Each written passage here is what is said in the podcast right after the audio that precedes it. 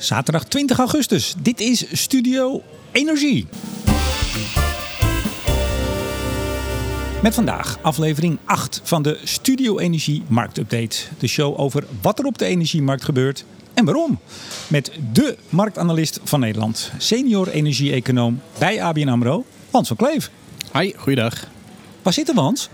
Uh, we zitten op het terras, midden in het dorp. Dat is voor de verandering ook wel eens leuk. Ja, en wat is, wat is het dorp? Het dorp uh, Apkoude. Zeker. Uh, we hebben ook maar één microfoon, dus af en toe geef ik hem jou en dan aan mij en dan weer terug. en ik zal straks even uitleggen waarom we hier zitten. Dat ga ik niet doen voordat ik heb gezegd dat Stuurenergie wordt mede mogelijk gemaakt door de vrienden van de show. Het energieteam van Ploem Advocaten en Notarissen, Eneco, Netbeheerder Stedin, Koninklijke FMW en Neptune Energy. Ja, want eigenlijk zouden wij helemaal geen uitzending doen. Uh, eergisteren, nou als mensen dit horen, dat is op zaterdag, uh, was het donderdag uh, met Jilles, blik op olie en gas. En wij wisselen altijd af om de twee weken. Nou, misschien kan jij het zeggen, waarom zitten we hier nu toch wel? Nou ja, ik ga, ik ga mijn vakantie morgen. Dus de komende de, de paar weken ja, ben ik er niet. Jij gaat ook altijd meteen gewoon vier weken, hè? Nou, niet altijd. Maar het werd wel een beetje langer deze keer. We mikten op drie weken, maar uiteindelijk bijna vier, ja. Ja, en ik, uh, ik kwam terug uit Zwolle uh, met Jille. En toen dacht ik, nou, als ik Hans nou een maand moet missen, er is zoveel gebeurd. Kunnen wij niet nog de dag voordat jij weggaat, uh, waar je naartoe gaat, gaan we het eind vertellen. Dat is heel spannend. Nou, valt, valt wel mee, hè?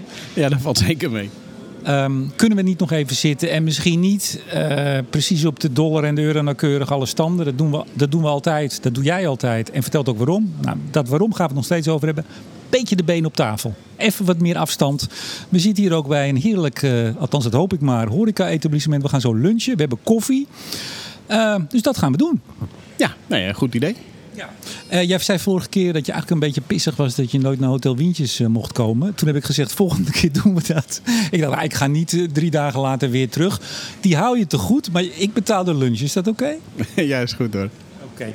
Nou, uh, met Jilles in de, de blik um, hebben we het uitgebreid over uh, olie gehad. Kan jij me dat dingetje van omhoog halen? Dan kan ik, ja precies, kijk, dat is goed. Mijn clipboard. Zullen wij eens beginnen met olie? Ja, is goed. Ja, is goed. nou, ik zou bijna zeggen, zeg het maar. Um, ja, waar moet ik beginnen? We hebben natuurlijk de afgelopen uh, twee maanden een heleboel bewegingen gezien, vooral naar beneden. Uh, dus de olieprijs is echt van, van 123, uh, ruim naar boven nog zelfs, begin juni gedaald naar 93 afgelopen week. Dus 30 dollar eraf. En ja, ik krijg veel vragen waarom dat is, want ja, we, hebben toch krapte. We, we, zeiden toch die olieprijs zou omhoog gaan. Nou, dat roepen we overigens nog steeds. Maar ja, we hebben een behoorlijke daling gezien en dat, de, belangrijkste reden is toch eigenlijk angst voor recessie. Um, de, de, de kans dat de economie qua groei afneemt. Uh, dat leidt automatisch dan tot minder vraag naar olie. Uh, en dat heeft gezorgd dat die prijs echt wel serieus omlaag is. Maar er zijn andere factoren. Hè. China die ja, dan weer in een lockdown zit, dan weer niet, dan weer wel, dan weer niet. Um, dus de vraag naar olie vanuit China is minder groot dan, dan eigenlijk verwacht. Ehm, tegelijkertijd zien we ook dat er meer Russische olie naar de markt komt dan we eigenlijk in eerste instantie hadden gedacht. En wat ook niet onbelangrijk is, is dat vanuit Amerika natuurlijk iedere dag er 1 miljoen vaten vanuit de strategische reserves wordt vrijgegeven. Uh, dus al die factoren ja, die zorgen ervoor dat die olieprijs uh, naar beneden is gedrukt. Uh, alleen ik denk zelf dat die iets te ver is doorgeschoten. Ja, de afgelopen twee dagen zagen we weer een stijging. Hij stond twee dagen geleden op 92, nu 96,59. Ik heb het even opgezocht. Ja, ik weet dat niet uit mijn hoofd. Uh, is dat even een tijdelijke oprisping? Blijven we gewoon zo rond de 95 hangen? Een beetje meer, een beetje minder? Of zie je wel een, een nieuwe trend dat ze toch weer omhoog gaan? Nou, het is leuk dat je trend zegt. Want als je kijkt naar de, de, de technische grafiek, zitten we sowieso nog in de opgaande trend. Dan zou je echt pas onder de 88 moeten komen, wil die, die trendlijn uh, doorbroken worden. Dus uh, het, het onderliggende sentiment zeg maar, in de markt is nog steeds positief, opwaarts gericht. Um, en, en ik denk dat, dat, dat, ja, dat we dat volhouden. Dus dat we nu een behoorlijke daling hebben gezien, dat het eh, overdreven is. Um, en dat die prijs toch wel weer om, omhoog moet gaan. En er zijn ook redenen voor natuurlijk. Hè, want ja, die, nou China noemden we, die, die gaat echt wel een keer uit die lockdown. Dat, dat, toch, hoop ik. denk ik voor de Chinezen ook. Uh, voor onze Chinese luisteraars. Uh, wat was ik nou? Oh ja, de, Rusland die krijgt steeds meer problemen om toch die olie af te zetten. Ja, wacht even, vind je het goed dat we hem even één voor één pakken? Vooral Rusland even. Want daar waren de afgelopen week toch weer wat berichten van nou, het lukt ze inderdaad toch beter om hun uh, olie kwijt te kunnen. 5 december uh, start de Europese boycott, of de finale boycott. We zijn aan het afbouwen, is het verhaal. Maar op 5 december moet het klaar zijn met de import van Russische olie naar Europa. Ehm, wat, wat, wat maakt dat het ze nu toch lukt, beter lukt? Heb jij daar zicht op? Nou ja, helemaal 100% eh, niet. Maar wat je wel ziet is dat uh, ook Rusland en landen bijvoorbeeld in Azië zich daar al op aan het voorbereiden zijn. Hè. De, de export vanuit Rusland naar Kazachstan is toegenomen. Waardoor zij dat dan lokaal gebruiken. En dan heeft Kazachstan meer olie beschikbaar voor export. Uh, hetzelfde verhaal in Saudi-Arabië. Die halen ook meer stookolie uit um, Rusland. En hebben daardoor meer beschikbaar voor export. Dus je ziet op, op die manier dat er toch uiteindelijk meer olie op de markt komt. nou ja, goed, je hebt een beetje bijmeng hier en daar. Ander vlaggetje de tanker en uh, het, het, heet niet Russisch meer. Dus, en, en, ik denk dat het eigenlijk ook maar goed is. Want uiteindelijk, ja, we kunnen wel die, um, uh, die, die, die, die, die, Russische olie helemaal niet meer willen. Maar aan de andere kant, ja, dan, dan, dan schieten de prijzen dusdanig omhoog. Ja, dan hebben we ook hele grote problemen. Ja, maar was het dan toch misschien een beetje de, de wens, de vader van de gedachte de afgelopen maanden? En zeker bij het invoeren van die olieboycott en het gesprek daarover. Van nee, maar als we dat nou doen, dan treffen we ze hard. Dat valt dus toch uiteindelijk misschien wel mee. En dus eigenlijk tegen.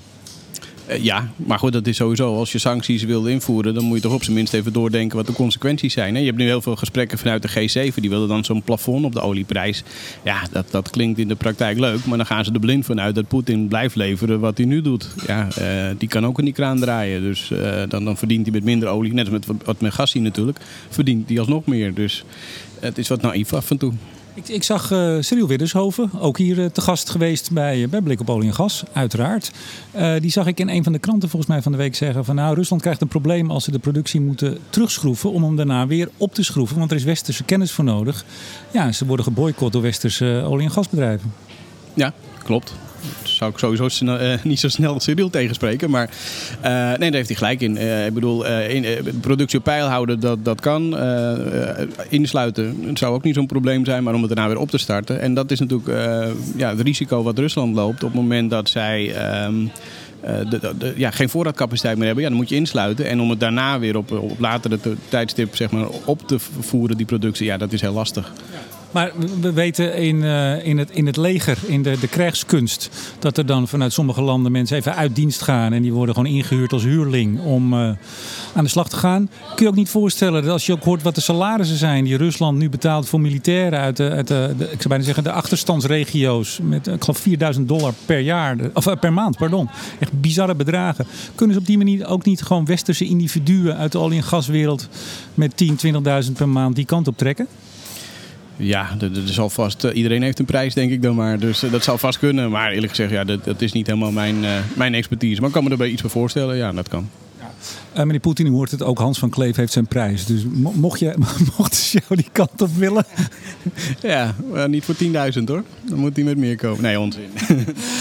Hey, even, um, OPEC Plus, hoe, hoe, staat het daar? Uh, het, het, verbond met Rusland erbij. Nou, zo zijn we ook ooit blik op olie en gas begonnen voor de luisteraars die later zijn ingeschakeld. Ik bedoel, pas later, bijvoorbeeld vorig jaar. We, hebben het, we zijn ooit met z'n drieën begonnen. Met, uh, met Jilles, met jou en met mij. Op een gegeven moment hebben we daar een splitsing gemaakt. Maar jij stond ook aan de, de wieg van Blik op olie en gas. Uh, nou, op een gegeven moment was er ruzie tussen uh, Rusland en Saudi-Arabië. Hele grote ruzie. Uh, ruzie met grote gevolgen. Maar die vonden elkaar. Dat werd OPEC Plus. En die hebben de boel stevig in handen. Maar dat loopt binnenkort wel zo'n beetje af. En sterker nog, dat is afgelopen. Afgelopen vergadering was de eerste nadat de productie was teruggebracht tot het niveau van voor ja, die enorme verlaging van COVID. waar, waar ze uiteindelijk toen tot elkaar kwamen. En dit was nu de eerste keer dat ze met, z'n allen ja, een, een, een besluit moesten nemen over wat te doen met de productie na, uh, ja, nadat het productieniveau weer is teruggebracht. En goed, we hadden natuurlijk visite van uh, meneer Biden in Saoedi-Arabië. Dus um, OPEC Plus die, die dacht laten we hem helemaal voor schut zetten en er 100.000 vaten per dag bij doen. wat ongeveer wegvalt achter de komma. En dat was ook van tevoren best wel te verwachten dat het effect heel erg klein zou zijn. Um, maar goed, en dan zit er natuurlijk een groot verschil tussen de realiteit de, um, en, en de theorie. Dus in theorie zijn ze qua productieniveau terug op het niveau van voor uh, die enorme daling. Maar in praktijk lopen ze 2,7, 2,8 miljoen productie aan uh, vaten per dag achter. Kortom, ja, wordt het lang niet genoeg geleverd als wat ze hadden gezegd. Moeten we er nog meer over zeggen, Hans? Over olie. Wat gaat het worden? Toch even, zo vlak voor de vakantie. Komende weken. Ja, nou, ik, wat ik zeg, ik denk dat die prijs te ver is doorgeschoten. We zien uh, onderliggend natuurlijk dat er de afgelopen jaren heel weinig in geïnvesteerd is in de olie- en gassector. Um, die, die balans zeg maar, tussen vraag en aanbod die is een beetje zoek. We, we, hebben nu dan door die recessieangst, we moeten nog kijken in hoeverre dat gebeurt. Want de prijselasticiteit is niet zo hoog. Dus de, de vraag reageert niet zo sterk op de prijs. Maar ja, die heeft die prijs behoorlijk omlaag gedrukt. En um, uh, ik, ik, word een klein beetje afgeleid van een kleine verbouwing hierachter Ja, Hans, wat is dit voor een horecazaak? Ja, jij zegt dat het hartstikke goed is, maar ik hoor helemaal een ongelofelijke collerenherrie. Ja, we hebben volgende week is uh, in Apkoude de feestweek. En uh, ze zijn nu alles aan het voorbereiden. Dus podia worden opgebouwd en dat, dat, dat hoor je hier en daar nu een beetje. Ja, maar ja, goed. Kijk, jij, jij bent een stoïcijn. Jij gaat gewoon in alles door. Dus pak dat verhaal weer even op. Ja, waar was ik? Nee, onzin. Nee, maar die vraagkant die, die, die, die reageert dus minder op de prijs. De aanbodkant die blijft dus een beetje achter. Dus dat is eigenlijk een beetje de onderliggende reden waarom we denken dat die prijs toch wel weer omhoog zal gaan. En uh, hou ik vast aan mijn voorspelling voor 110 uh, richting eind van het jaar. Uh, gas. Nou, ik heb het met Jillis in uh, Blikkenboling Gas van afgelopen donderdag uitgebreid over gas gehad. Jij hebt geluisterd. Kun je nog iets aan toevoegen of, zeg je, of verwijs je gewoon naar het gesprek met Jillis? nou, dat sowieso, uh, die moet je sowieso luisteren. Nee, het was, was weer een leuke podcast. Um, ja, er gebeurt onwijs veel in die gasmarkt natuurlijk. Maar uh, cruciaal is dat ook daar uh, er krapte is overal. En um, iedereen die, die staat nu blind op de voorraden. Wat natuurlijk heel belangrijk is. Maar we moeten ook niet vergeten dat de hele winter ook nog steeds gas onze kant moet blijven komen. Omdat we anders gewoon niet aan de vraag kunnen voldoen. Laten we hopen dat er geen Elstede toch komt en dat het een beetje milde winter is, waardoor we er wat makkelijk doorheen komen. Uh, maar uiteindelijk is dit een probleem, ja, die, die blijft nog wel even. En dat zie je ook terug in de, in de, in de futures voor, voor gas. Dus de prijzen niet alleen voor de komende winter zijn hoog, maar voor die winter daarna en de winter daarna ook. Dus uh, hier zijn we nog even niet vanaf. En gelukkig zijn wij redelijk welvarend en kunnen we heel veel gas deze kant op krijgen. Maar dat komt wel uh, tegen een bepaalde prijs. Uh, niet alleen financieel, want wij betalen natuurlijk de hoofdprijs. Maar ook zie je dat landen waar het gas eigenlijk heen zou gaan, het nu niet krijgen. En dat leidt tot allerlei sociale onrust en andere ellende. Dus ja, die, die, die mondiale krapte die, die betaalt zich ergens uit. En ja, dat, dat zie je nu echt gebeuren. Over sociale onrust gesproken. Er stond gisteren donderdag was dat, uh, volpagina FD. Uh, nou ja, die hoge gasprijs maakt dat bedrijven voor een deel afschakelen of soms zelfs uh, de poort sluiten. tijdelijk hopen we dan maar. Nou zijn er ook mensen die, en die kom ik steeds vaker tegen, social media, maar ook elders, die zeggen: Nou ja, maar het is eigenlijk alleen maar goed. Ik had met Jillis er ook over, hè. ik krijg een klein discussietje erover. Van ja, is dat nou goed? 30% minder gas, 40% minder gas. Er loopt wel een rekening mee. Uh, minder productie, baanverlies. Dan zeggen mensen, nou, er zijn heel veel banen. Ga je lekker wat anders doen. Ze kunnen misschien mijn moeder in het verpleeghuis gaan wassen. Dat zou misschien niet zijn. Zij enigszins cynisch, want daar is een enorm tekort. Maar hoe kijk jij tegen dit vraagstuk aan? Dus hoge prijs, minder productie. Is dat erg? Is dat niet erg? Wat vind je ervan? Nou ja, het hangt er vanaf hoe je het kijkt. Als je puur vanuit de economie kijkt, ja, dan, dan, dan regelt zich dat zelf. Inderdaad, hoge prijs, minder productie en, en je vindt uiteindelijk een balans. Uh, maar dat is wel heel erg plat en simpel gedacht. Uh, vind ik persoonlijk. Uh, uiteindelijk heeft het natuurlijk een grote impact op, op inderdaad op, op, op, op werkgelegenheid, op, op, op al dat soort dingen. Um, maar uiteindelijk is het ook een politiek besluit van welke bedrijven uh, wil je hier in Nederland houden qua, qua vestigingszekerheid en wat, wat wil je wel en niet faciliteren. En ja, we hebben natuurlijk, ons land is op een bepaalde manier ingericht. Wil je dat zo houden of zeg je van we moeten van bepaalde dingen afstand nemen? Dat, dat kan, politiek besluit. Maar dat betekent ook dat je dus weer voor heel veel producten meer afhankelijk wordt van import. Um, met alle consequenties, nou ja, dat zien we nu bij olie en gas. Uh, dat, dat, dat kan soms heel erg vervelend zijn. Ja, want bedrijven die de productie terugschroeven, dus minder spullen maken. Nou, dan gaat de prijs omhoog. Althans, als de vraag niet naar beneden gaat. Nou, dat is over het algemeen nog niet zo het geval. Mensen hebben nog best wel wat geld te besteden na corona schijnt. En zijn ook bereid dat nu nog uit te geven, maar meer te betalen. Maar je zei net even, en heb je het over Azië, sociale onrust. Ik denk zelf dat we ook, en dat, zien we eigenlijk al, dat we ook in Nederland veel meer sociale onrust krijgen. En dan heb ik het niet alleen over het, het stikstofdebat, wat toch ook een representant is van die vertrouwenskloof of breuk zelfs tussen zeg maar even de provincie en de Randstad. Ik zag trouwens hier bij het binnenrijden op Koude ook een vlag op zijn kop hangen, Hans. Ja, het is niet mijn vlag. nee, maar goed, zelfs hier, uh, onder de rook van Amsterdam, uh, is het. Um, maar als je nu straks ziet hoe. Want iedereen kijkt dan naar Den Haag voor compensatie. Maar Den Haag kan dit niet compenseren. Ja, je kan de pijn een beetje verdelen. Je kan uit de ene portemonnee iets halen om het aan de andere te geven. Maar dit is toch gewoon een ja, verlies voor onze economie van ja, tientallen miljarden vliegt eruit, zei ik van de week. Ja, klopt. En, en, en, en dat is ook wat ik bedoelde. Het is een mondiaal probleem. Het is overal. En je ziet die onrust overal ontstaan. Uh, die krapte in de markt, die, die neem je ook niet 1, 2, 3 weg. En ja, je kan natuurlijk... Uh, ik bedoel, ik heb zelf de afgelopen weken heel veel gevraagd over de energierekening. Hè, van, van hoe kunnen we die prijs omlaag krijgen? Hoe kan je compenseren? Nou, dan heb je allerlei mogelijkheden waarop je kan doen. Maar links of rechtsom, vaak betekent dat dat de overheid bij moet stappen. En de overheid heeft een bepaald budget.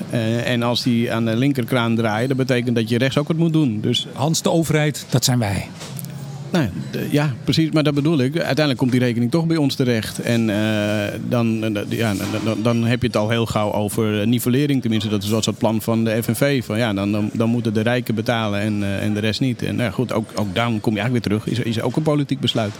Ja, en als je zag dat, uh, ik geloof, uh, wat zei Kaag ook alweer, toen ze toch uh, serieus voor wat, wat nu het kabinet is geworden, zei het was niet onze derde keus, niet onze vierde keus, niet onze zesde keus, niet onze zevende keus.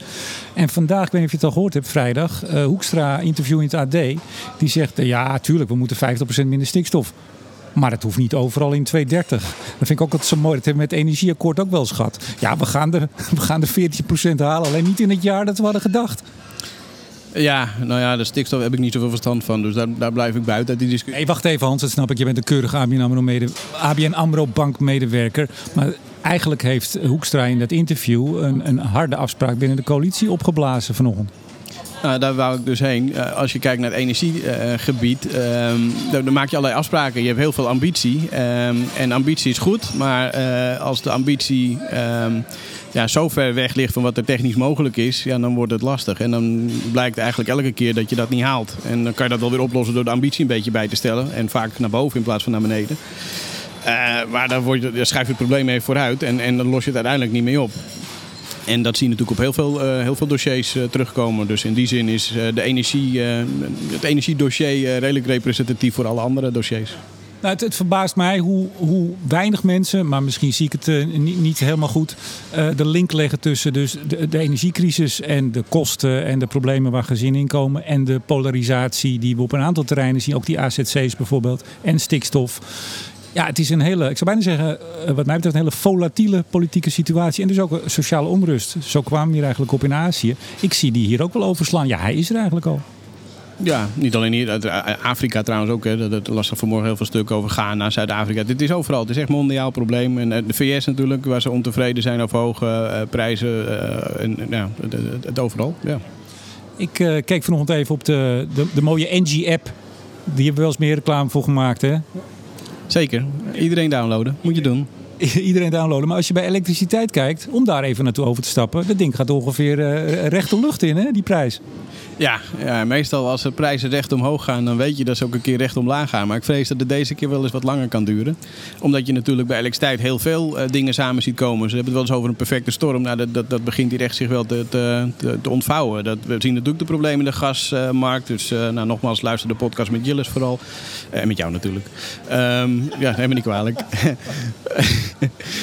maar je ziet ook de, de, de, ja, het inzetten van kolen- en kerncentrales, wat we natuurlijk nodig hadden om die te. Ja, die lopen ook tegen problemen aan. Hè? Lage waterstand in de Rijn, dus die kolen kunnen niet naar Duitsland worden vervoerd. het koelwater in Frankrijk is te warm en die kerncentrales die waren al meer dan de helft uit.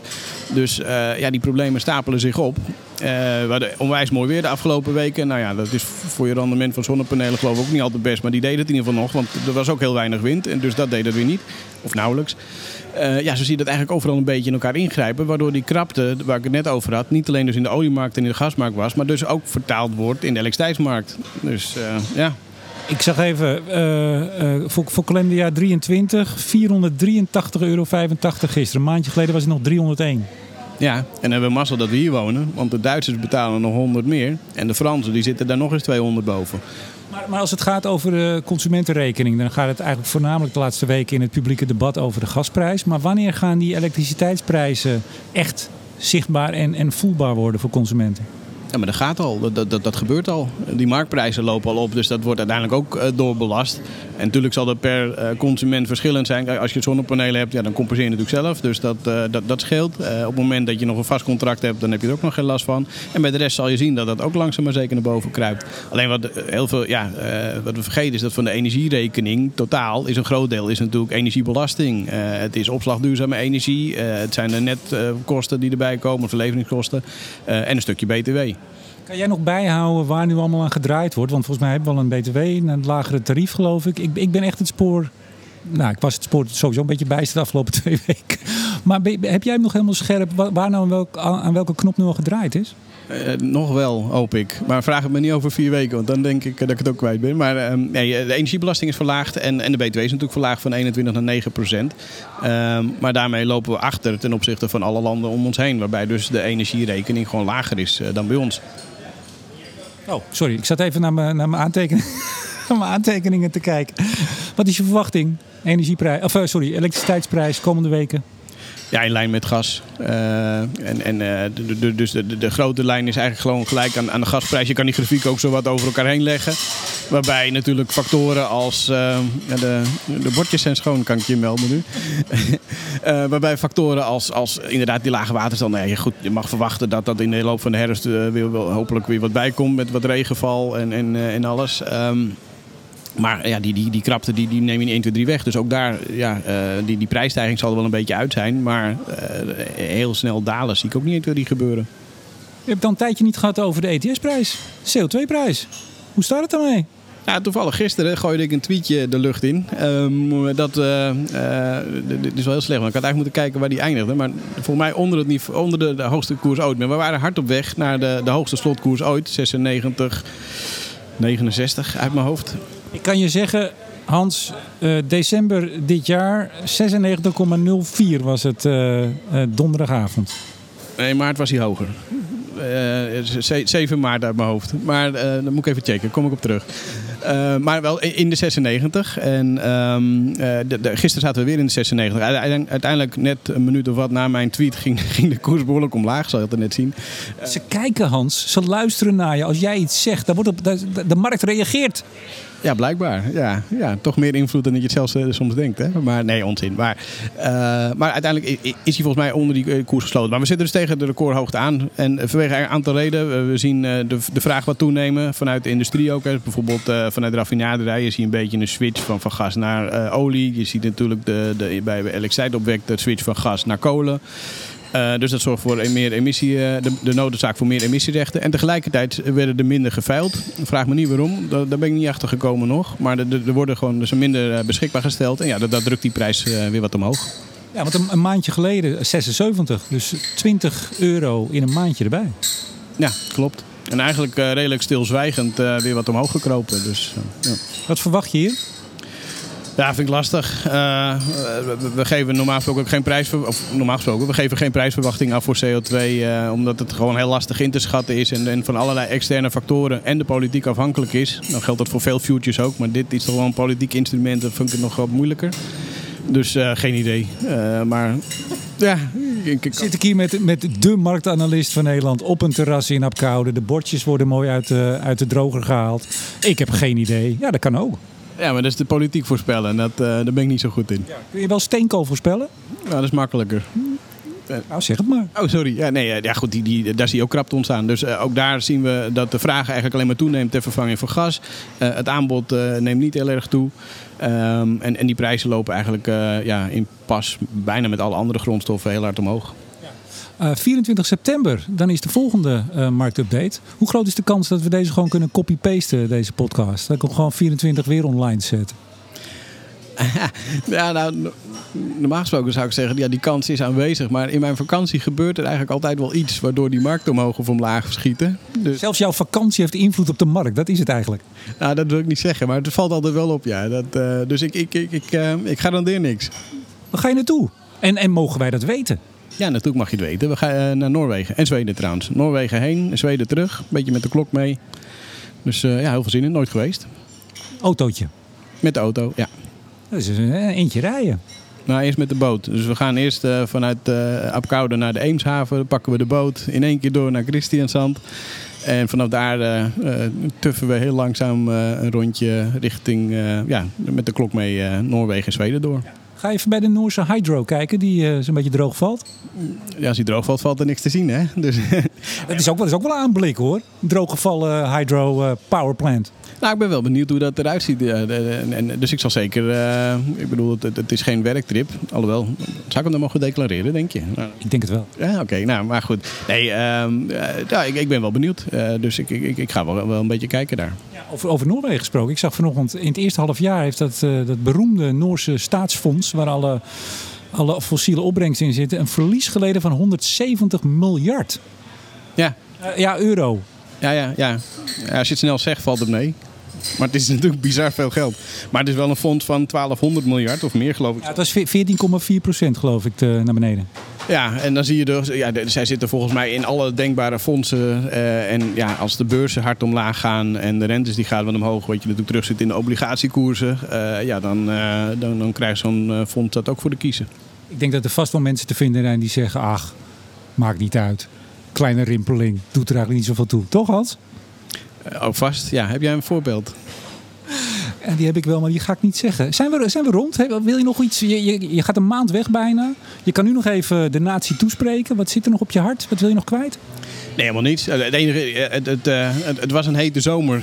Niet alleen qua temperatuur, maar ook qua energiemarkten. En ja, in die zin laten we hopen dat het een warme winter wordt. Waarbij het iets minder heet is qua sentiment. En, en, en qua temperatuur niet zo koud. Dus, maar ja, dan, ja, laten we daarop hopen.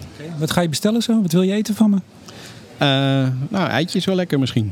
Ja? Ja, misschien doe ik wel met je mee. Dankjewel Hans, tot de volgende keer. Heel goed, dankjewel. En een fijne vakantie. Dankjewel. En uiteraard bedank ik ook jullie beste luisteraars en in het bijzonder alle vrienden van de show. Waaronder Team Energie van Ploem Advocaten Notarissen, Eneco, Netbeheerder Stedin, Koninklijke FMW en Neptune Energy. Mijn naam is Remco de Boer. Graag tot de volgende keer.